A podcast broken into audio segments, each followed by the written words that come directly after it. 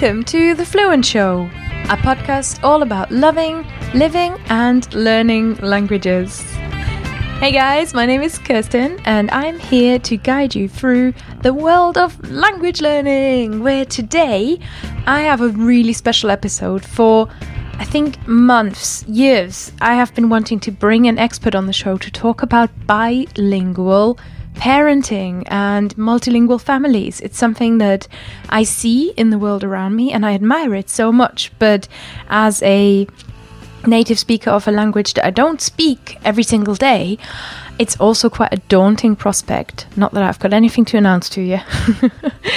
so today, I wanted to dive in deep, and the guest I have is Marianna du Bosq. She's lovely. You're going to really, really enjoy her.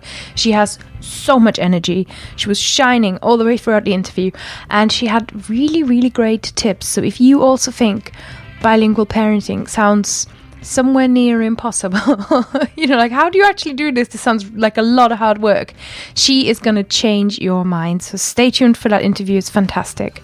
Before I kick that off, I've got two announcements I really want to tell you about. The first one is a reminder that our Women in Language event the online conference that is designed to amplify, champion, and celebrate the voices of women in language learning is taking place on the 8th of March, or it's kicking off on the 8th, but it's actually a four day conference, and we have got over 25 speakers, some amazing topic, and really covering everything from motherhood to translation to community interpreting and how to learn languages. So there are so many talks. We cover four core areas. They are living with languages, working with languages, how to start well, and how to attain sort of mastery, for lack of a better word, how to get to the higher levels.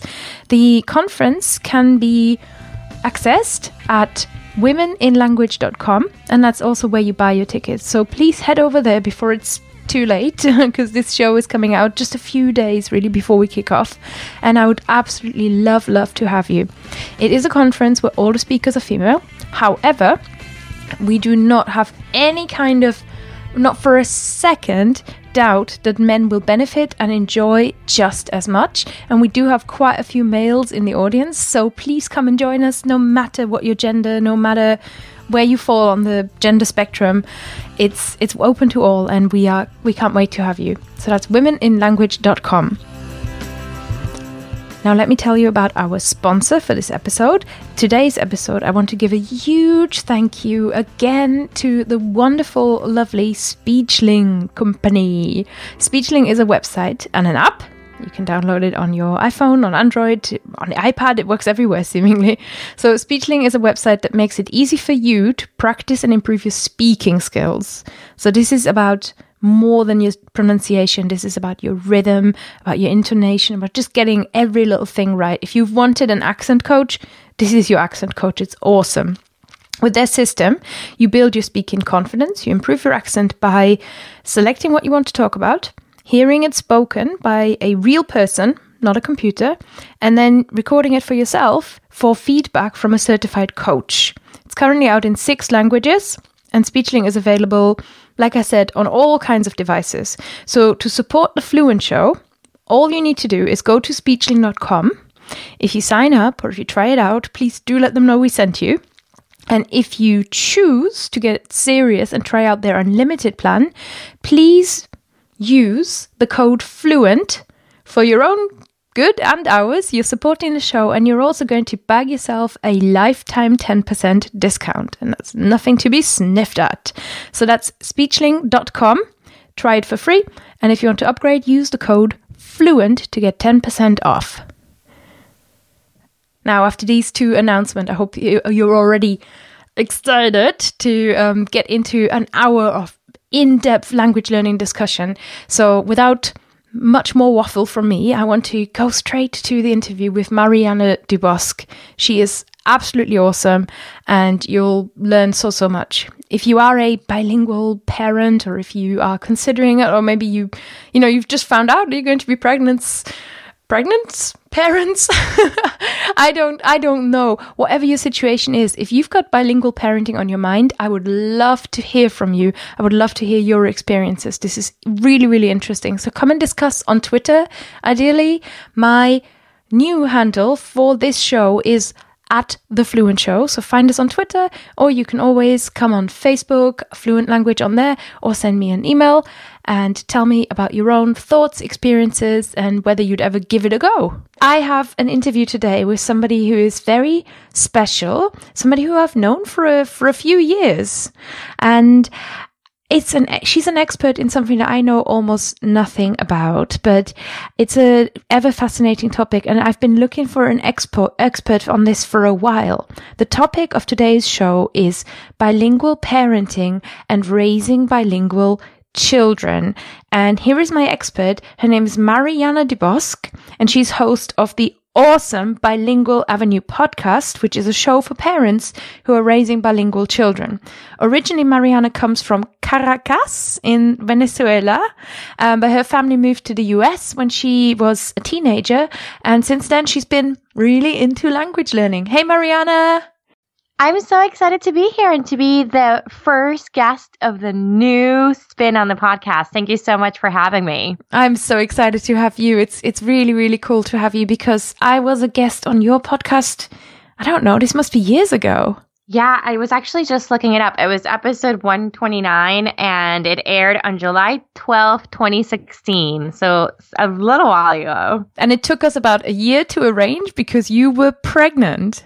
I was. And I remember, I think the first time I contacted you, it's so fitting. I think I was at the airport in Baden Baden in Germany, just a kind of texting try, when we first made a connection. We were flying out somewhere else. Um, so it's kind of really fitting that people who love languages also travel and connect with others who are also have that same passion and want to share it with others.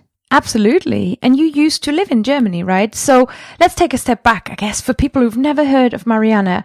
Marianna, would you introduce yourself and just tell us where you, well, where you're from? You're from Venezuela, but why do you care so much about, about bilingual education? Sure. So I, I, was born in Caracas, Venezuela, and I moved to the United States right before my 13th birthday. And I've been my exposure to English, you know, when I was in Venezuela, I felt like, oh, I'm such a great speaker. And then I landed here and I was like, oh, I know nothing. I know lists of fruits and colors and clothing, but nothing that's of any use. And I arrived, so like I said, right before high school, a time where you don't want to stick out. You want to fit in. And here I was sticking out like a sore thumb because I didn't speak the language. I dressed differently. My culture was very different and was unfortunate was that because of the school that I was in, it just wasn't prepared to handle the needs of English language learners. So my sister and I were kind of thrown in this classroom in the back of the school. All sixth, seventh, and eighth graders were shoved there. We were shown movies every day. Our teachers just spoke Spanish because it was an easier thing to do. So rather than being introduced to any kind of English, we were just kind of written off. Yeah, yeah. Um, and that was really frustrating. And I didn't know how to advocate for my needs. And neither did my parents. You know, we one of the big reasons why we'd come, what was at the top of our list when we made that move was making sure we had a good education. And we were kind of getting the opposite of that. And we didn't really quite know where to turn. Um, but I was lucky. I was um, through just luck, landed on a, a great, really great program in high school, uh, the International Baccalaureate program, which really actually tailors to languages and the needs of international students. Um, and from there, you know, I, I, I took off. I was able to catch up to my peers, but it was that experience that really kind of ignited a passion in me because I knew that I wasn't the only one that had been there, and many people before me and after me would be dealing with that situation. So my became this passion, especially when I um, became a parent, to help other parents who in a similar situation. I, I was a former language educator, so I had a lot of experience in the classroom. I had my own experience, and realized, you know, there are other folks in the situation, so let me help them understand what it takes to raise a bilingual child and how they can advocate for them. Yeah. Oh my God. There's so much in there that I want to ask you about.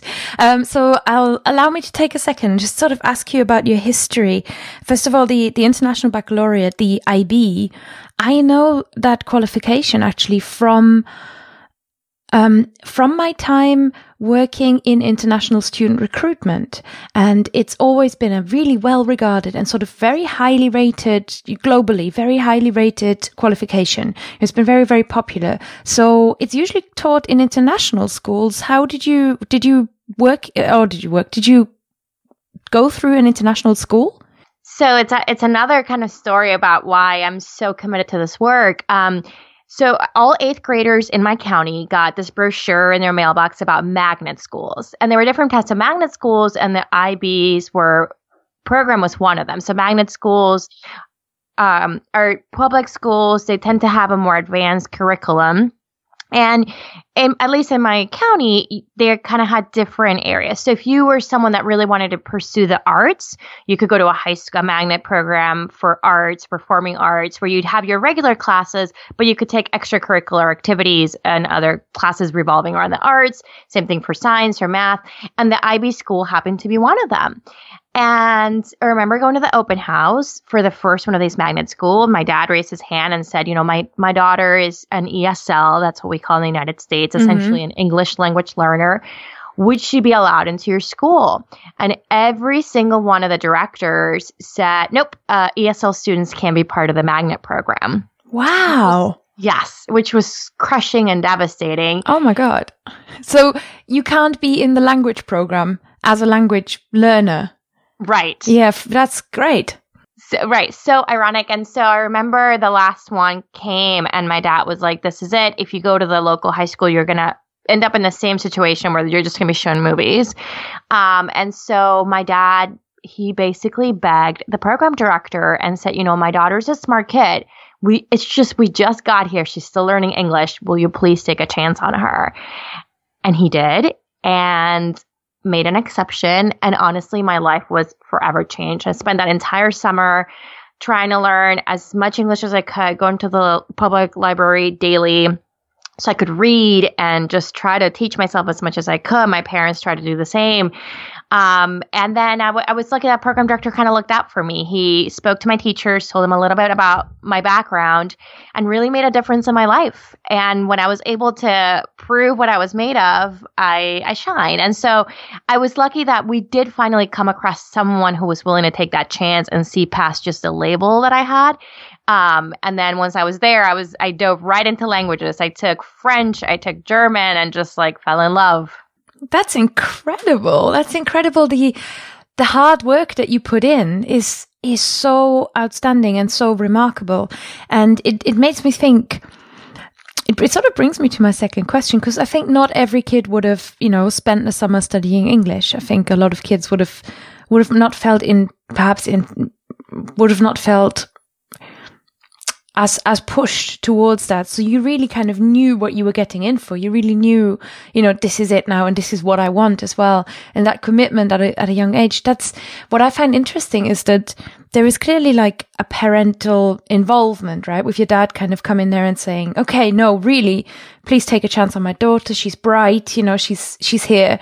So you've got this kind of i feel like there's a parental guidance thread that i'm beginning to see yeah, absolutely. And, you know, I think one of the things that pushed me was my parents made a lot of sacrifices to move to the United States. You know, they did it for our future. They said goodbye to a life that they knew.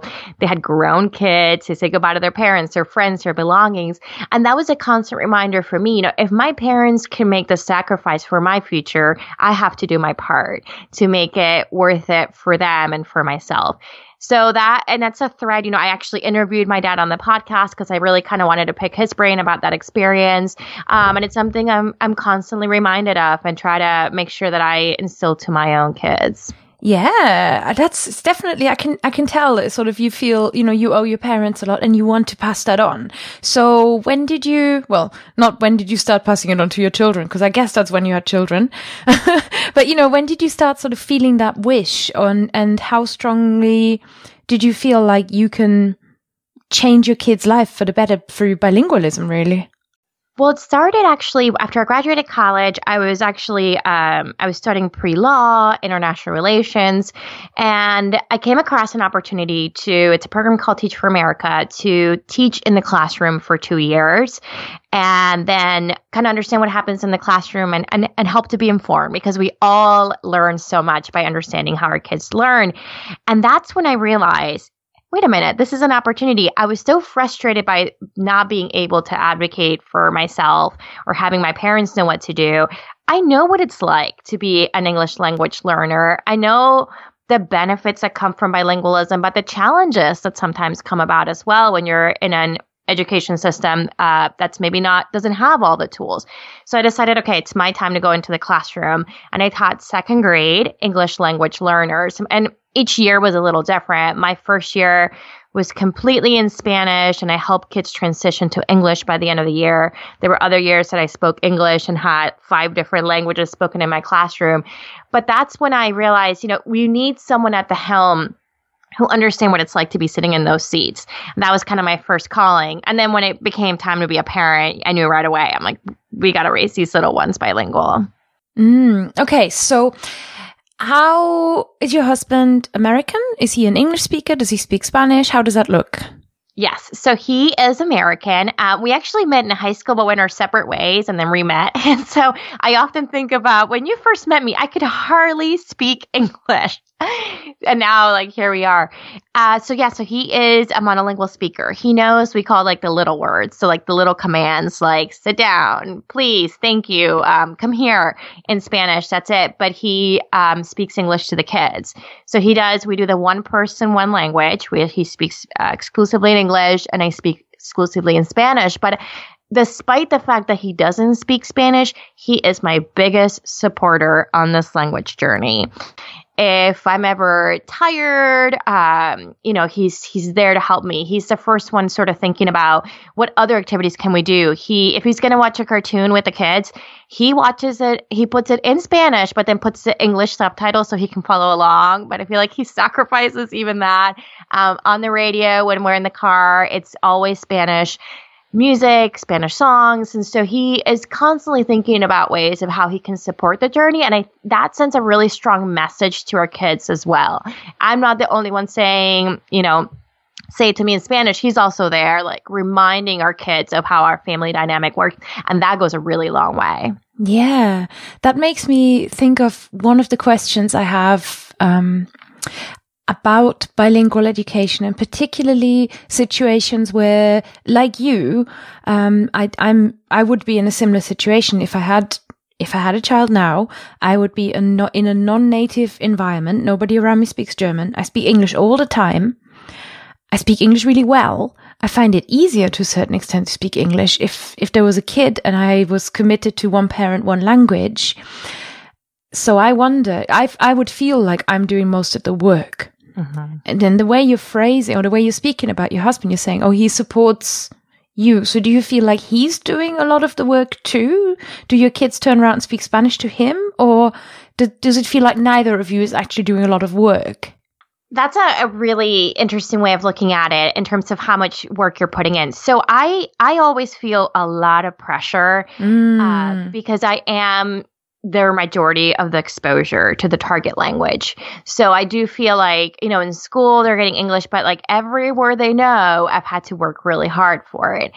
Um, but I think the big thing is what I recommend to parents is to sit down eh, with your spouse if you want, I know you want to raise bilingual kids and really talk about, you know, at the end of this road, what do we want our kids to be able to achieve?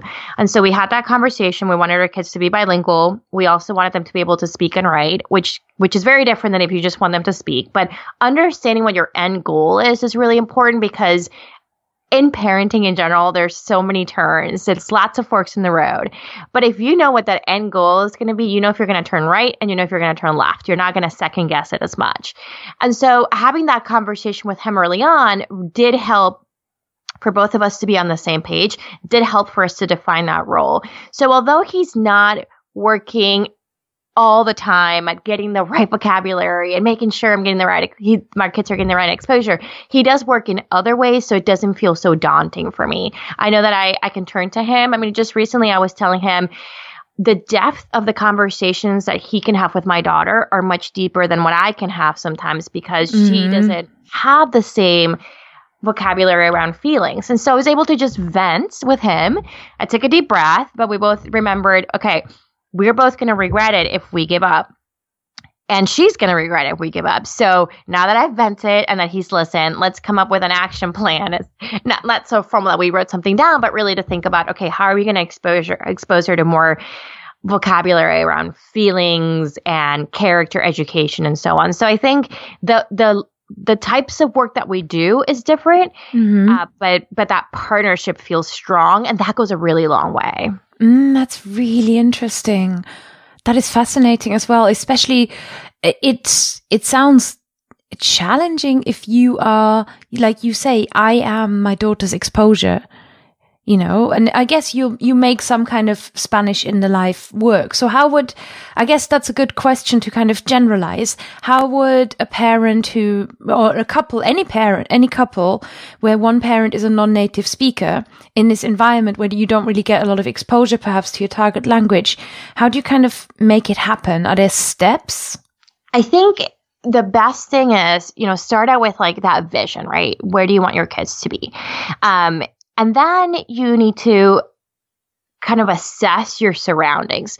So right now, um, my daughter, for example, she goes to an English only school. So I know I constantly have to kind of make up for some of that language, but I do have um, other things in my advantage here. So we have a public uh, library that has books in Spanish. So I identified that early on and said, okay, this is like a thing we're going to do. We're going to go to the library every two weeks and we're going to get books in Spanish. So that helped me to kind of fill in some gaps.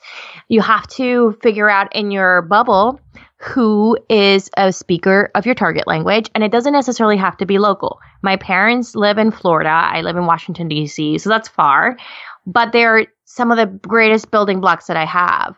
In part because I told them early on, I'm going to need your help. We need to, our kids need to feel a need to use the language. And so you're going to be really important. So we FaceTime with them. We talk to them. Um, we arrange for us to see each other. I've also then thought about what let me think about my kids' experience throughout their day and then throughout their week. And this is something that I actually encourage folks that um, I work with is don't guess how much exposure your child is getting to the target language. I actually want you to reflect. So I tell parents, take one week where you're just going to kind of take notes and see where the English exposure is coming and when, in my case, the Spanish is coming in. And get a really good idea of how much is coming from you, how much of it may be coming from YouTube, how much of it may be coming from what you've got on the radio. Um, and then kind of make an assessment of where that is and see where you can add more. Um, and so the number one thing that you can do to help your kids is to make the interactions that they have with you, if you're going to be the main person passing on the language, really um, interactive, fun, and productive. So if I'm just with my daughter, she's right next to me, and I'm just kind of be talking to her about chores, like put on your shoes, time to brush your teeth. Like that's only going to take me so far. But if I make those interactions fun and and and and more engaging, she's going to get a lot more out of it. And so if we're just focusing on kids, kids are going to learn a little bit different than parents. The best thing you can do is play with your kids. So you can set a minimum of 30, um, or between 10 and 30 minutes a day where you're just playing, that's the one thing that's going to help your kids the most. And maybe that's all you can do. Maybe you can only spend those 30 minutes speaking that target language. But as long as you make sure that that interaction is fruitful, you're going to actually see some really good gains. Mm, this reminds me of a talk I saw at Langfest 2017. So in Montreal, they had a, a big sort of conference for language learners. And I was there and the, one of the speakers was the mother of Oh, she, her name was Yulia Devyatkina, and her child is, she's called Bella. She was on YouTube because I think she went on the Russian, Russia's Got Talent or something, and is a child maybe seven years old. Um, and Bella speaks eight languages and can to, to a certain extent converse in all those languages. And it was, it was fascinating to see, of course, and, you know, super cute child as well.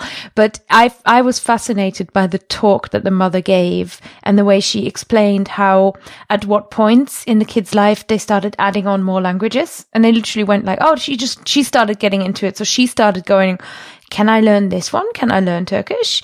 And then they did a lot of work with, um, au pairs and nannies.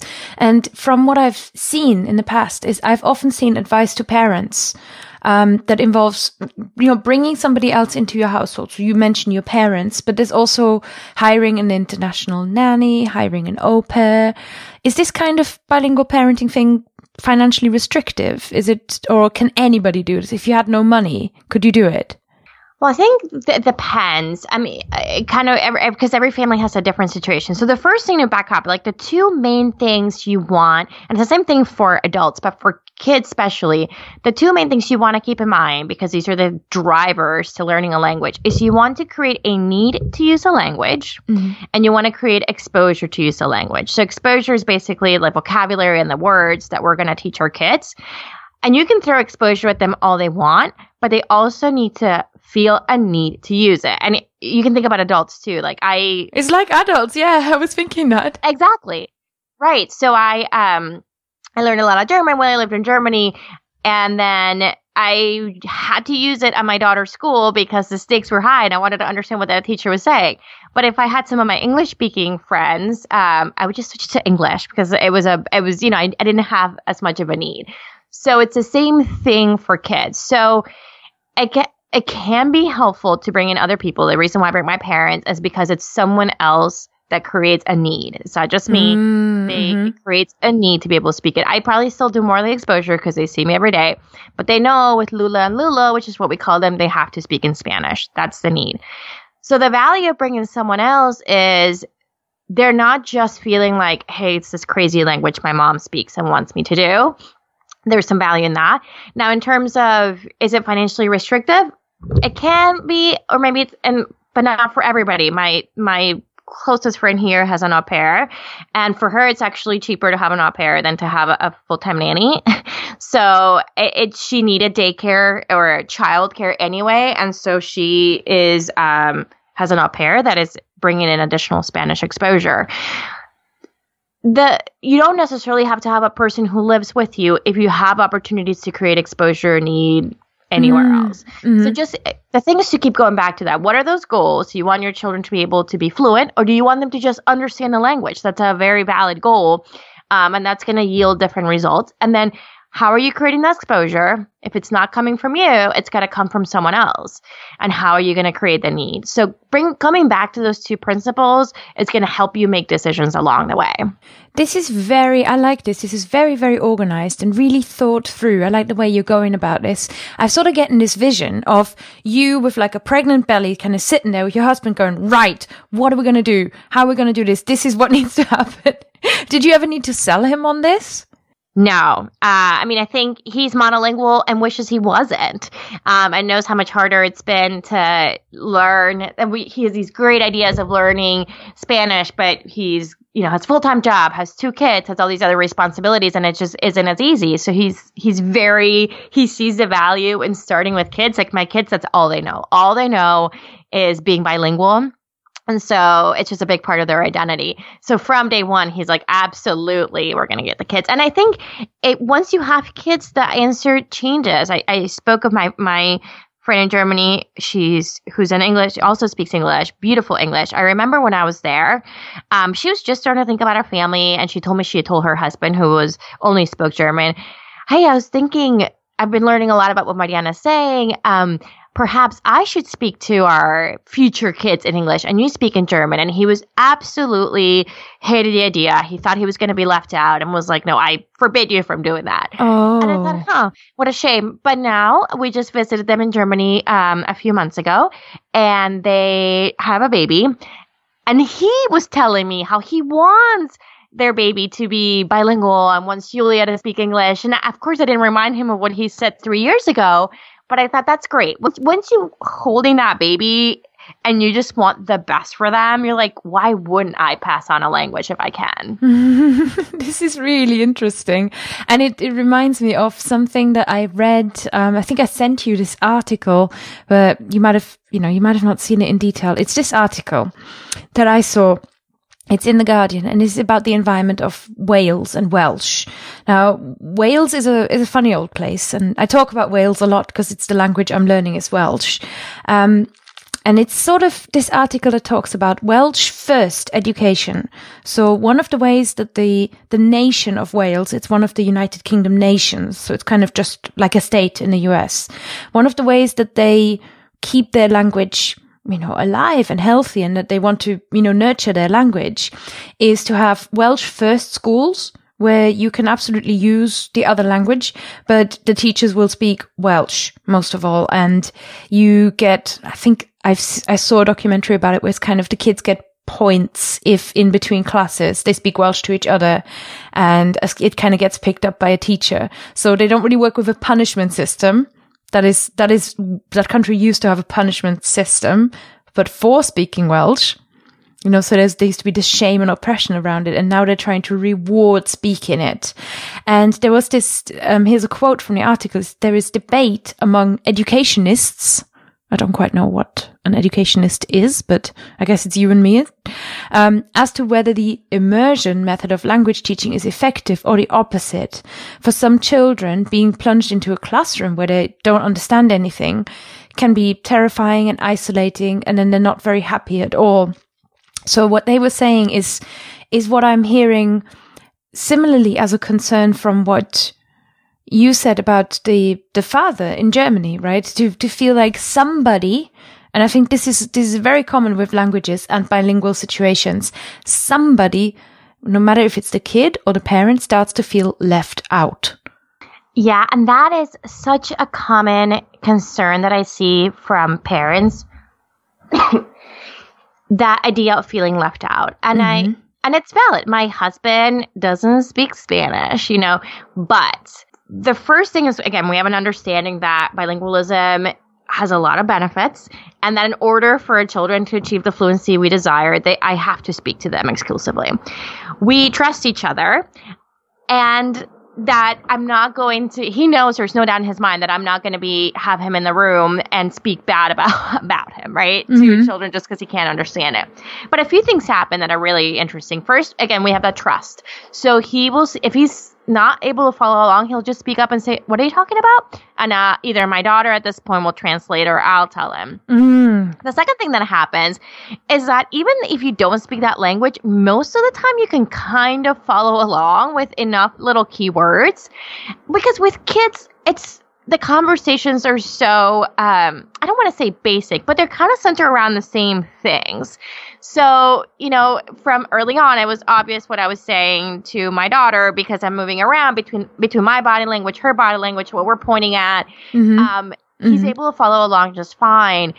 If if we're talking about a story, he usually, unless it's my daughter talking about something that happened in school and neither one of us was there, he he's usually kind of aware, has enough context to be able to follow along. But again, if the opportunity shows up, he he just tells, tells us and we kind of let him when he's going. So what I tell parents is, hey, don't shut it down because you think you're going to be left out before you even start. Try for a month and then see, did you really feel as left out as you thought you would? Um, and oftentimes, in fact, I, I've yet to have someone tell me, you know what, we tried it for a month and I felt left out. Because there's just enough that you can pick up between conversation, body language, and the context that you already know that you, you can follow. So not every word, but you kind of just get used to it. Mm. Oh, okay. Okay. So this feels, it feels so, you're making it feel really possible. And I think you're making it feel like a task that can be done step by step. Cause I was making notes as you were talking. You say, start with the vision, assess your surroundings, like basically see it, see what the kid's life might look like, build your network and create, you know, like create the kids' day in a way that they have need and exposure pretty much yeah. like in every day. Now, right. I have a question. I've got so many questions really. and and that was around the parent teaching and the parent learning as well. And I think when people become parents, often as a parent you're teaching your kids so much, right? You're teaching them I don't know, Earth 101 and breathing 101. And that's how it feels, right? So you, you know, you, you are constantly in that teacher role. And often parents come to me and they say, how can I teach my kid this and that and that? And, and I'm thinking, oh, but I can also see like what you say about your husband, this feeling of, I wish I could speak Spanish. So my dream right. is often to teach parents who want to learn a language together with their child. Because for me, I have such a, I get so much joy in my life and I want to share this about learning as a lifelong endeavor. So how can a parent, how could a parent make this happen? Is there an age? You know, do you think that works better when your kids start later? Will you always feel behind? Is it possible to learn a language while you're bringing up your kid in that language? In, in my head, I mean, my head says yeah, but nobody seems to be doing it. And I think there's different levels of language acquisition and there's really no right or wrong. So I I personally always feel if you if you I, it is tends to be easier if you start from day one. And if you didn't start from day one, to start now, um, because it just becomes a bigger part of that child's identity. So let's say though that you don't, you don't, you pick up a language. I want to learn um, Romanian, and I don't know any Romanian, but I want to learn it with my daughter. Um, I think it's actually a really empowering opportunity. I think about when, when, my husband and my daughter at one point they knew the same amount of Spanish, oh. and I was like, "This is really neat." And then she took off, and he's like, "Oh, okay." Um, but there, if you are trying to learn a brand new language or one that you have a, a small foundation, there are definitely a lot of ways. So, one thing is um, to focus on what your kids are into. So, the best ways to when my when my daughter's being a little more resistant with Spanish, I'm just like, you know what, we're we're gonna turn to Disney princesses because that's what she loves. And I dive right into a game with Disney princesses in Spanish, and she just drives right in because that's her that's her interest. That's how it works with parenting in general, right? So the first thing is, let's say that I want to learn Romanian and I want to learn with my son. He's really into trucks right now. So I would look at what are what is that vocabulary that I'm going to share with him because it's his interest, and then I would actually freshen up and study myself some of that language too. And I, I find that sometimes I even have to do that in Spanish. It's been so long since I've lived in Venezuela, and so like if my daughter starts asking me about bugs and insects that are like really small and sophisticated, I don't know the language, so I have to kind of study it myself. And it's rather than hiding that I don't know the word, I use it as a learning opportunity and I'll say, you know what? I don't know it. Why don't we look it up? So it shows them that language learning happens in a continuum and that you don't, it's okay to make mistakes. It's okay to speak up and say, I don't know how to say it. And there are tools that can help you. So there's a lot uh, that to be learned there. But more specifically, in terms of what you can do, um, you can there's some great tools like Duolingo, of course, Memrise, um, so many different things, and, and I'll share some of the more tactical ones. But there's a lot of modeling that you can do. You can have a dictionary, like a let's say an English Romanian dictionary handy on your nightstand and show your child how, how you used to, to look it up. Um, you can journal your own progress as a parent and journal and teach your child what it means to journal their own progress too so you can look back and see how much growth you've done. You can celebrate when you're learning um, and you've conquered kind of another level or another milestone in the language learning. So there's a lot that you can teach by just modeling to your child your own language journey. And then more specifically what you can do um, you know we talk a lot about policy. So I, I shared earlier that i do the one person one language. You can do one called language time which is to say hey for 10 minutes today, we are just going to speak Romanian. Um, I always like to play, so you can take out a board game, a simple game like Candyland, for example. Um, and I like to introduce a game that's never been played so you can set that expectation. I spoke earlier about need and to say, if we want to play this language, we need to speak Romanian. So everyone kind of turns on the switch. Okay, yeah, we got to yeah. put on our, our Romanian thinking caps. And I also like to make it a simple game so you're not so cut up with, is it your turn? Is it my turn? I don't know what to do next. So something like Candyland is really easy. Um, and so you can set a timer and say, for the next 10 minutes, we're all going to try really hard and we're just going to speak Romanian. Um, and so then you know, okay, it's just 10 minutes. I can do this. And then the timer goes off and everyone knows they can switch to English. Then the next day, maybe you do 15 and you can kind of work your way up. So that's another way to show, um, hey, you're not diving, I'm not expecting you to now go from zero to 100 in your Romanian language. Now you have to speak Romanian to me all the time. um, it allows you to sort of scaffold those intervals and set those expectations of when a language should be spoken and to whom. Mm, I love this. And I love this as an emphasis as well of, you know, family spending time together. And also that you are totally bringing in the digital tools, you know, like if you're as an adult using Duolingo, why not use it with your kid? I mean, it, it looks very gamified, right? It looks very engaging in that way anyway. Right. And there's different games you can play on Duolingo as well. So I see that there are a lot of kids who are using it. And our kids are digital natives. Mm. So, you know, we want to be careful and create some boundaries so we don't rely purely on technology, especially because research has shown that the interactions with mom and dad or an individual are more powerful than screen time. However, you can still leverage that connection that they feel with technology and use it purposeful. So, for example, um, I do my daughter's hair. You know, when I braid her hair, if if she's not, you know, if she's distracted, she doesn't realize as much as what I'm doing. But if if if she's not, then she's like, "Oh, mommy, that hurts." In Spanish, of course, but you're pulling my hair. So I'm like, "Okay, the five minutes that I braid your hair, you get to watch Peppa Pig, but it's in Spanish." And so they know, okay, I, I make that time purposeful so that way she doesn't notice that I'm pulling her hair and she gets a little bit of Spanish exposure. So you can use tools that way um, with a, with a good purpose and a good intention, as long as you set the expectations. My kids know there's no way that they're going to watch YouTube unless it's going to be in Spanish. So again, it creates that need and those boundaries around language. Mm-hmm. And it creates a big desire, right? Because kids, right. I don't know, the kids that I've seen love particularly diggers on YouTube. There's a lot of digger yeah. videos. Now, you mentioned earlier that your daughter goes to an English speaking school. So does she ever run into, I don't know, does she ever stand out as different from her, from her classmates? I think, I mean, that's an interesting question. I don't, it's not something she's brought up, but I actually think um, she takes a lot of pride in being bilingual.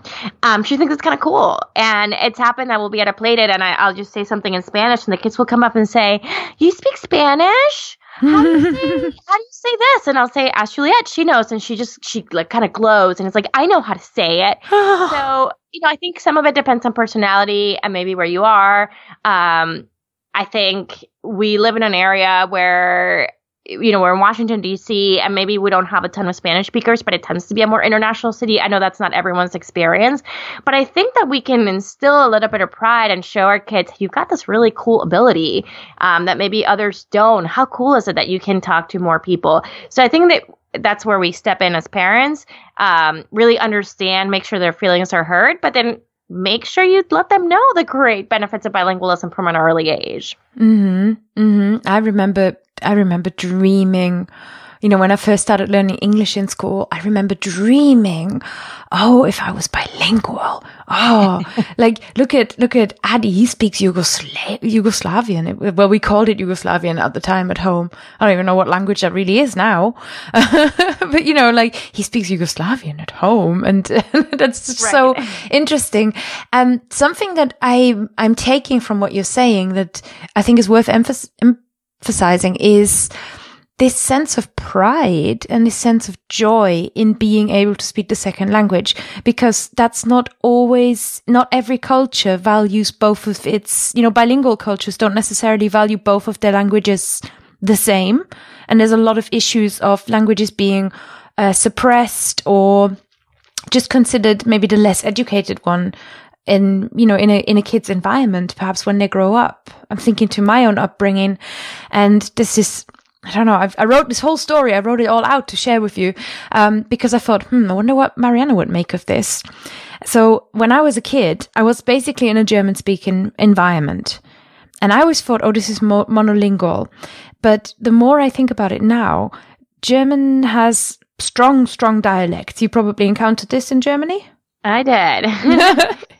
you know, the dialect doesn't really, it's not like Hochdeutsch. It's, it's very no. different. It's its own thing. If, yes. if we were Spain, I always think it would be a language because language is it's political, right? right? So I had the Moselle Moselle Franconian dialect very much in my family. My dad, like my dad and his mom would speak like that to each other. My mom and her mom would and her dad would speak like that to each other. They do, still do it.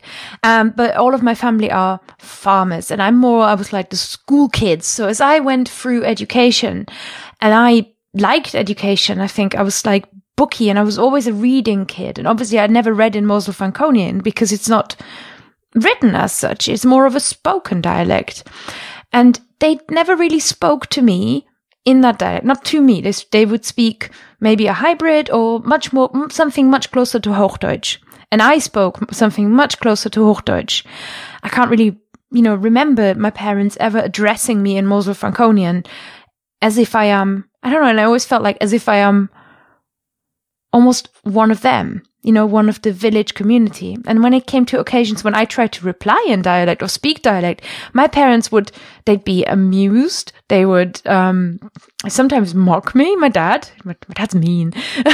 and, um, and kind of point, you know, they really point out what I did wrong, which is exactly what we don't want to, you know, I, me having been a tutor, you being an educator, you know, it, it, that is the worst thing you can do because you're showing somebody they're doing it wrong and you're basically putting them off. And that's what happened to me um, as a as a result of that, I started feeling more discouraged, and I sort of stepped away from learning about the dialect.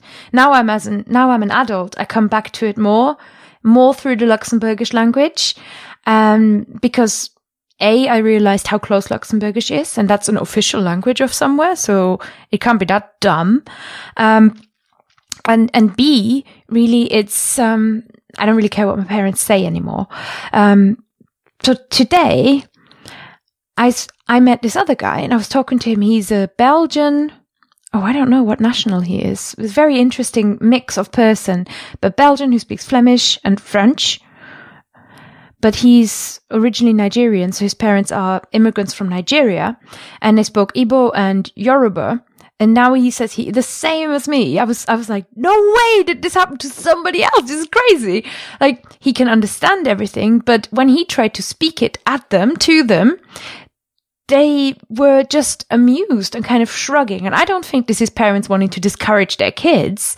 I think there must have been some kind of sense of value around the home or native or I don't know, not ambition language. Do you know what I mean?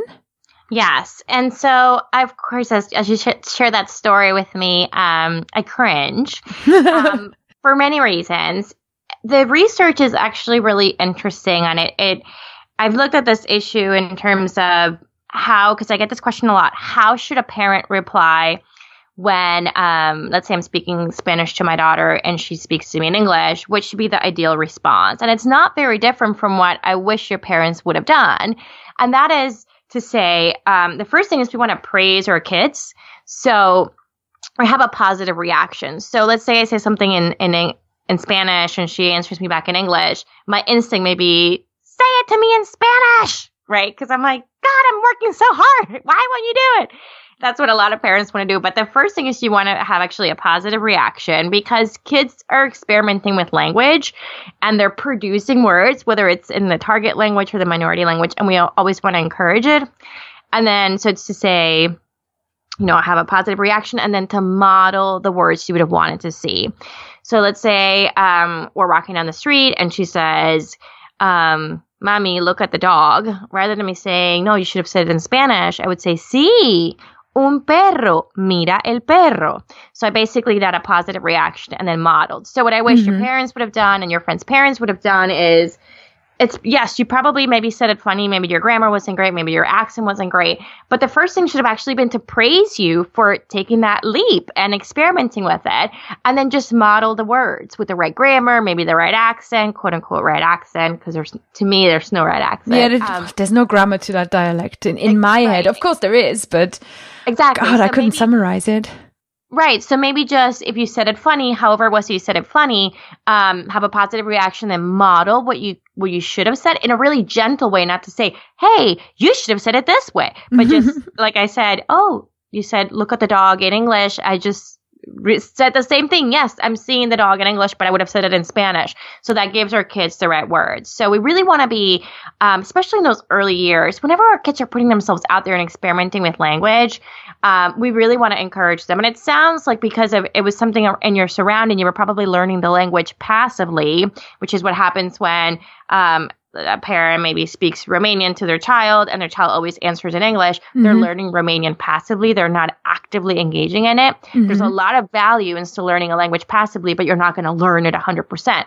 Um, so we want to make sure that we are super careful in those interactions and we just want to boost up their self esteem to encourage them to continue to explore the language. Ah, that's fascinating. And it, I think there is something you know, because, because it's not a written educated dialect, I think in my particular home situation, I always felt like, well, they don't want me to, you know, go out into the world speaking dialect. They want me to go out into the world speaking proper German. So I always felt like there was this kind of second you know like the the lack of pride which made me, me made me think of that as well. Whereas now i go back and i'm thinking oh my god i'm so proud of my own dialect. It's so cool. Right. But you know that's that's how we grow up. You brought up the the passive that was that was something that reminded me um of a question I wanted to ask you. Say you've got a child perhaps who is five, six, maybe even 12, maybe sort of a beginning teenager, and you've given them you know, they have had passive exposure throughout their life, but you increasingly become aware that they're not really talking back. Is there, are there ways of, um, encouraging them to produce even after many years, changing yes. habits? Yes. Um, so the best way is to play. I, I, keep coming back to that because kids learn so much through play. Mm-hmm. And so, you know, even though I've spoken Spanish to my daughter from day one, there are times that she wants to switch because she knows more English. It's just more around her, around her. She gets it in school. She gets it from friends. She gets it from everywhere. And the Spanish exposure really comes from me. So I'm very aware that that's her more dominant language. And so there are times that she'll say like, I don't want to I don't want to speak in Spanish. Um, mm-hmm. And so what I'll usually do, um, it's obviously easier from home. Um, is I'll, I'll go into her room and sort of start playing, uh, and she, you know, she's she's usually still pushing back, and I'll say, okay, that's fine. Um, I'm gonna play in Spanish. If you want to play with me, we'll do it in Spanish. If you don't, um, then I'll leave, or, or, or you, or I'm not going to continue to play. Um, and and that sort of sets that expectation. Um, and I try to be really soft. I don't say, I'm not going to play with you if it's not Spanish. I'm just going to say, okay, I understand that you don't want to um, speak Spanish. But if you want to play with me, we're going to do it in Spanish. You have the choice. You know, I don't force her into. You have the choice. I've yet to have her say, "Fine, I'm not going to play with you," and walk away. You know, she, so I make it really positive, give her the choice, and say, "Okay, but remember, you and I speak Spanish, and we're and right now we're playing, and we're playing in Spanish." Um, and so it brings it back to like I bring it back to her interest. I bring it back to what she's into. And then she kind of pushes and then engages in Spanish. So mm-hmm. if you're getting pushback, which is very common, um, it's something that every bilingual parent will likely face. Uh-huh. You want to go back to that creating that need. Um, and so bringing it back to play, bringing it back to where your kids enjoy mm-hmm. and just saying, okay, that's fine if you don't want to, but when you do it with me, it's got to be in that language and setting that expectation. Then the other thing, so need is a very important piece. It's the harder piece of the two, but then you can't forget about exposure. If your kids are pushing back, it's likely because they don't necessarily have the words that they want to say or it's not top of mind. So you want to make sure that you're looking at are they continuing to get exposure in the language that is relevant to them? So really easy. Let's say that I'm the let's say my husband is the one that always takes her to the playground and I've never gone with her. That's not the case, but just to put an example. She's only going to know playground words in English then because she hasn't gotten them with me. So assess if they if there's certain situations that they want to communicate. I said earlier about emotions. Um, then you want to make sure that your kids are getting that exposure in the language that they need so they have the words. So it goes hand in hand, always going back to exposure and need, exposure and need, finding that balance. Mm-hmm. And is one parent, one language the only model that is currently sort of endorsed, or would you would you could can you think of others? Yes, so there's there's actually five, wow. but the two are more common. So one person, one language, um, which is often referred to as one parent, one language. But I've, I've heard like I, a single mom that I interviewed on the show, she she did one person, one language with her nanny. Her nanny was the one used in Spanish and she was English. So that's very common. The second most often used is minority language at home, and that's one that I would love to use, but we can. And that's if my husband was a Spanish speaker, mm-hmm. then we only speak the quote unquote minority language in the home. We would only speak Spanish at home. That's a very powerful way of teaching your kids. Not everyone has the luxury because not both parents are bilingual in the language you're working on. Um, but that that sets the expectation that the language spoken in the home is always going to be yeah. the target language. God, that'd be hilarious in my house. Right. Um, the third one is is a variation of what I mentioned earlier called language time, where you designate specific times hmm to learn the language. Um, and someone who does this really well is Trilingual Mama. Her family lives in France. She teaches her kids, or she speaks to her kids in English and Spanish. And what she does is she dedicates two weeks in English and then two weeks in Spanish. Wow. Oh my Right. god, that's so cool. I know it's it's really fascinating. And so what they do when they transitions, they have like a big. They always transition like on a Saturday, and they have a big breakfast that represents the culture that they're switching to, and it kind of sends a signal to everyone, okay, we're gonna switch. And she she'll assess that there are times that she feels like maybe Spanish is hurting a little bit, so she'll do three weeks of Spanish. One or maybe three of Spanish, two of English, and kind of change it that way. But you can also do language time um, like I said, that 30 minutes of play in that language. Basically, language time is you just designate a time when a language is going to be spoken. Mhm. And what I like about having clear designations is that if you're just constantly switching with your kids, you can't fault them for them switching back with you because you haven't set those boundaries. Kids and the bilingual brain can has such great abilities. They can change so quickly, but you just have to make sure that you set that expectation. So that's number three. Number four is one that I've hardly seen used. I think maybe there's only one person I've kind of seen this done well. And that's when you wait until a child has a pretty solid foundation in one language, typically around five or six, and then you switch to another. Um, so I know someone who's done this with their kids. Um, but that's again very rare. And then the fifth one is a flexible language policy where it's just like Spanglish, Denglish, where you're just Runglish, you're just always kind of mixing it. Mhm. Um, I don't recommend that one. Again, the brain can switch. It takes actually high linguistic ability to be able to do that. However, um, again, it doesn't send that signal to the kids, and I, I don't feel like it creates a need. I, I say I have a flexible language policy with my my brothers, my brother and sister. We will speak Spanglish all day, every day. Mhm. But that's because we know that the other one does too, um, and we're not trying to learn Spanish or English. We both know and we just go whatever word feels comfortable. It's not something I'd recommend if you really want to achieve fluency with your kids. Okay, so it's really one parent or one person, one language, Mm-hmm. minority language at home, or dedicated language time. And that can, you know, I, when you first say that, I'm thinking, okay, so from four o'clock to six o'clock, and then this massive schedule. But the way you're saying it is, you know, you just switch after two weeks. That sounds a lot more manageable and sounds really cool. It sounds really fun because I think if you have a non uh, native or a, a non-speaking, non-fluent, non-skilled parent partner, you know, um, that gives them time to actually perhaps catch up and kind of, you know, keep up with the kid. Well, but so here's the thing. I wouldn't recommend it. Like in your case and in my case, I would not actually recommend that one because um, it is.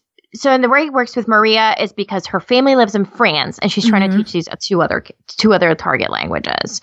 Um, when it's a slippery slope, when you start allowing um, the community language to kind of creep into your home, especially if you are the main speaker of your target language. Mhm. So I, when my daughter pushes back, one of the other things I remind her is because she she'll say, "Mommy, but you speak English," and I'll say, "Right, but you and I we speak Spanish." Mhm, Um, So it mhm. sets that expectation.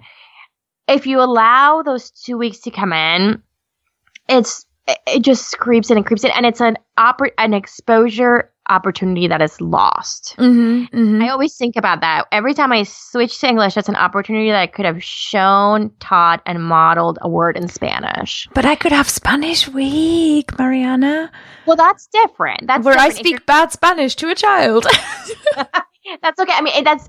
I guess what I wouldn't recommend is I wouldn't recommend like if someone in my case to then do two weeks of Spanish, two weeks of English Mhm. because you're already getting plenty of English in the community, and so you're always kind of trying to keep up to that English.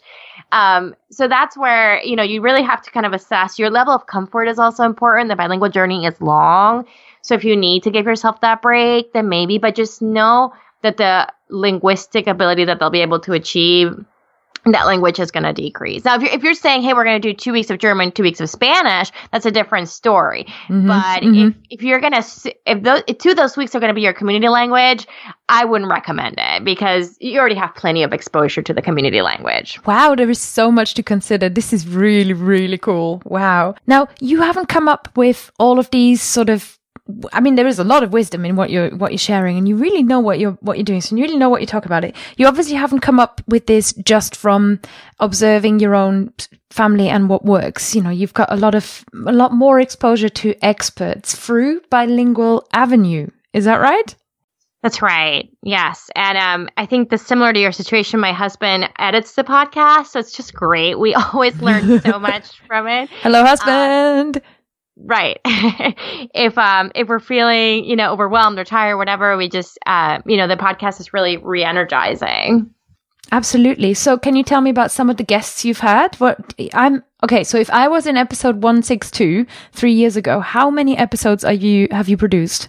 Yeah, I, that's actually a good question. Let's see. I have to quickly look that up. Oh my god! Had, the podcast has been going for almost um, three years. It's actually on pause right now. Mm-hmm. Um, but um, we're coming right back. So 168 episodes. Yeah. Oh, okay. You're you're 129. So yeah, it, has been really interesting. The way I do it um, is I have.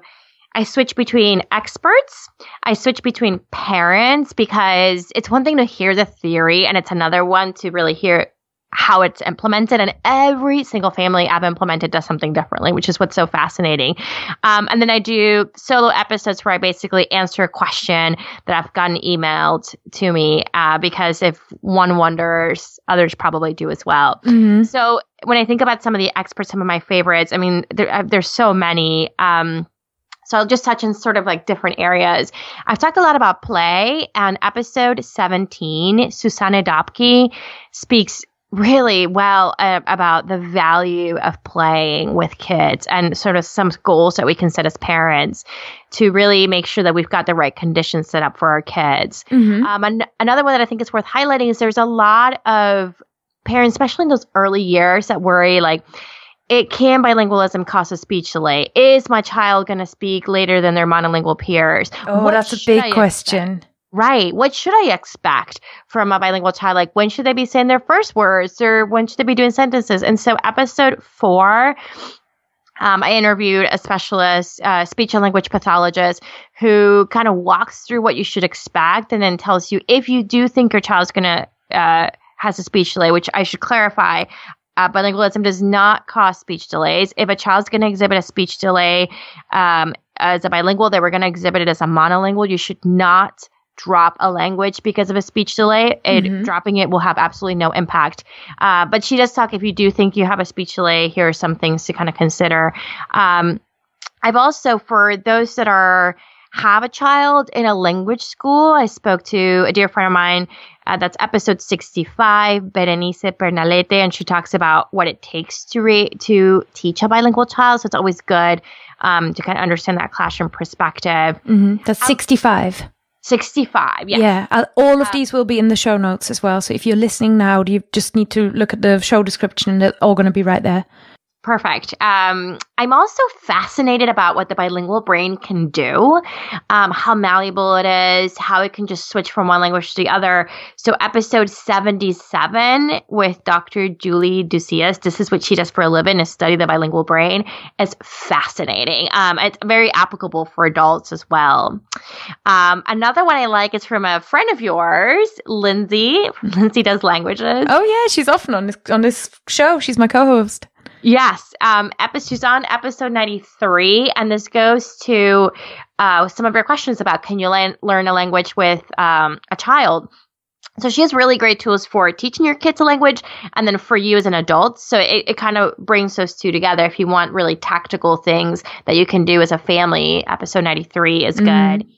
Um, you also touched on some of these decisions about bringing an au pair or a nanny being, um, are they financially restrictive. And I, invited a, a, a, really great financial planner uh, that's on episode 101, Lauren. Lyons Cole. Yeah. She's a language learner herself, but she talks about if you want to save for a trip, for example, and a, trip to travel to a destination that speaks your language, how can you save for it? How can you get your family involved?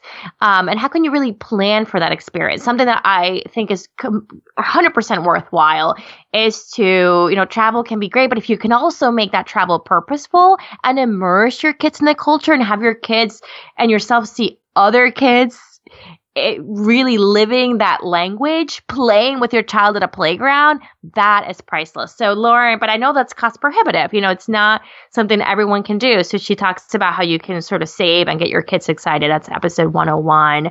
Um, and then one more I'll flag is it's a different beast to teach little kids a language. For my kids, like, I don't feel like I'm teaching them. We're just living because I'm just talking to them, I'm parenting them. I'm not really going out of my way to specifically teach certain words because that's just how we communicate.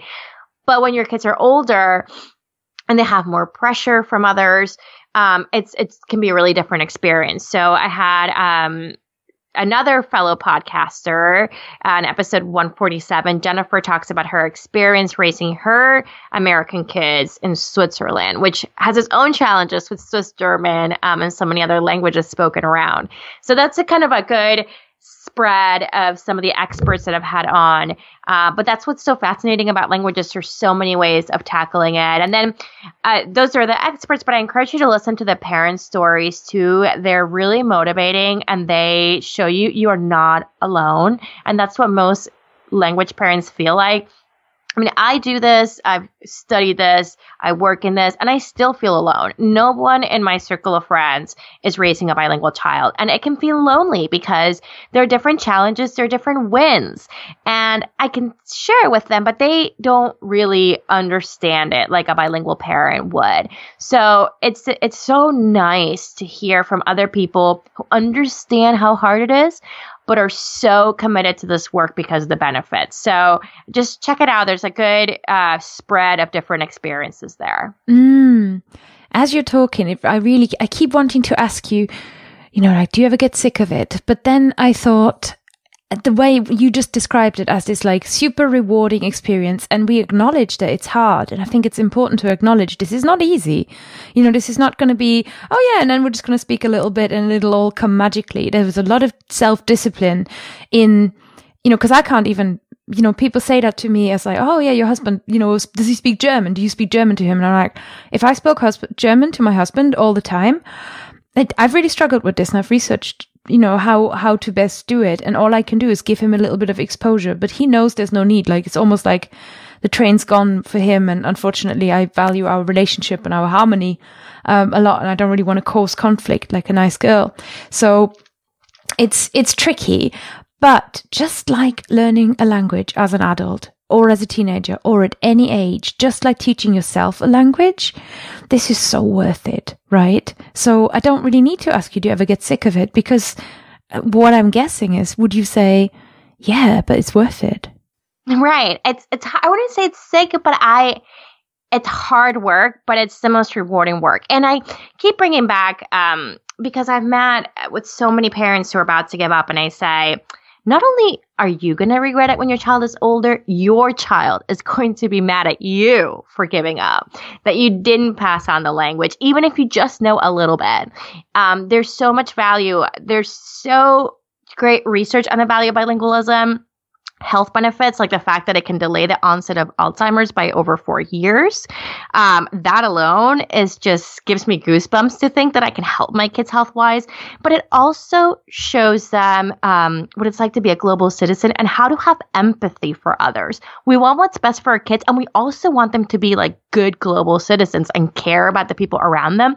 And being a bilingual child has shown to exhibit more empathy because we know what it's like to be in a setting where maybe we don't know everything um, and we're learning. And so when you see another child that feels out of place, bilingual children tend to be attracted to them and help them and help them come into the world around them. And so that alone it's just, you know, again, you want what's best for your kids. You want them to be good citizens. Here's just a little way of helping them to achieve that. And so keeping yourself reminded of that. And then again, why I think it's so important to think about what's the end goal and what you want your, your kids to be able to do and to know, hey, at the end of this road, I would have done my best to make sure my kids are going to be again in my case fluent in english and spanish and be able to read and write in both of those languages. So going back to those core values um, are really going to be what it's what centers me and motivates me and it's what you can do as well. Mm, that's such a good i think it's a good kind of core to to close on as well and to really go back to values. And I often think about this, you know, like what, what am I doing in my life? How am I living the values that I uphold? You know, what, are, what do I really, really care about? And how does that show up in my life? Because otherwise, why, why bother with anything, right? Right. That's like part of the reasons I learn languages is because I think everybody, the more people learn languages and the more people realize that this is possible, that we don't need to do it all in one go, that we can build a healthy language habit and we can kind of put it into our lives. And this doesn't, you know, that we're in this for life. I think it, it's exactly like you say. It makes people more tolerant and it I don't know. I, I just believe it's going to make the world a better place. It's, Absolutely. It's my absolute core belief. So you also run, so I just want to give you a, you a little shout out for your website. You also run a members community. So if somebody listening is perhaps looking at how could this all work? How could, you know, how could I bring up my kid bilingually? Or you're like right in the middle of it and you are going, Oh my God, this is so hard. And you're looking for some support and you're feeling lonely or you're just, you know, really, really curious. It's worth checking out bilingualavenue.com and then it's worth checking out Marianna's members area and perhaps give us a one minute preview of what happens there before we, before we say goodbye.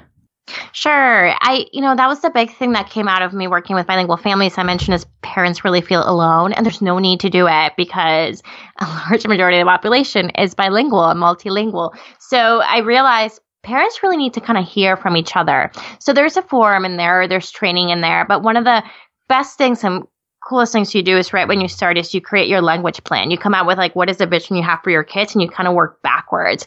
Um, and you it's broken down into 24 different sections. You do it over a month, and you you basically assess where is your exposure, where your needs, and we come up with a plan, an individualized plan to help you get and achieve your goals.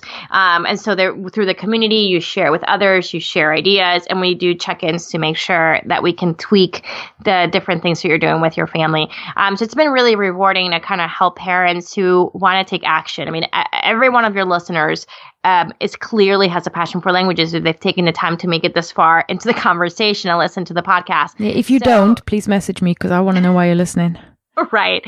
um, so it's really cool to see. I hear all the time people say, I want my kids to be bilingual and they don't speak a word to their kid. Um, and I get it, it's hard, but it takes work. I, I hate it when I when I people say, "Oh, kids are like sponges, so just soak it all up." Well, they don't learn it by osmosis. You have to be able to expose them to the language. Mm. So it's really rewarding to see parents who are committed and maybe just don't know exactly how to make it all work, um, really see their progress and share their wins and their successes with their kids. So that's um, what the community helps you to do. Fantastic, fantastic. So yeah, that's at bilingualavenue.com. I think we're we're out of time, even though I could listen to you talk about this for well, probably uh, three or four hours, just straight up. Maybe get get a drink in. it's it's been so much fun having you. Thank you so much, Marianna, for being on the show. And I always end uh, uh, I always end the show by saying goodbye from me and goodbye from my guests. So, guys, it's goodbye from me from the new Fluent Show, and goodbye from Marianna. Thank you so much for having me. Thank you for listening to The Fluent Show. Don't forget that you can send us your comments and questions to be answered on the show to Kerstin, that's K E R S T I N, at fluentlanguage.co.uk, or you can find us on Twitter at The Fluent Show. We're always so excited to hear from you. We read every message. Don't forget to review us. See you next week.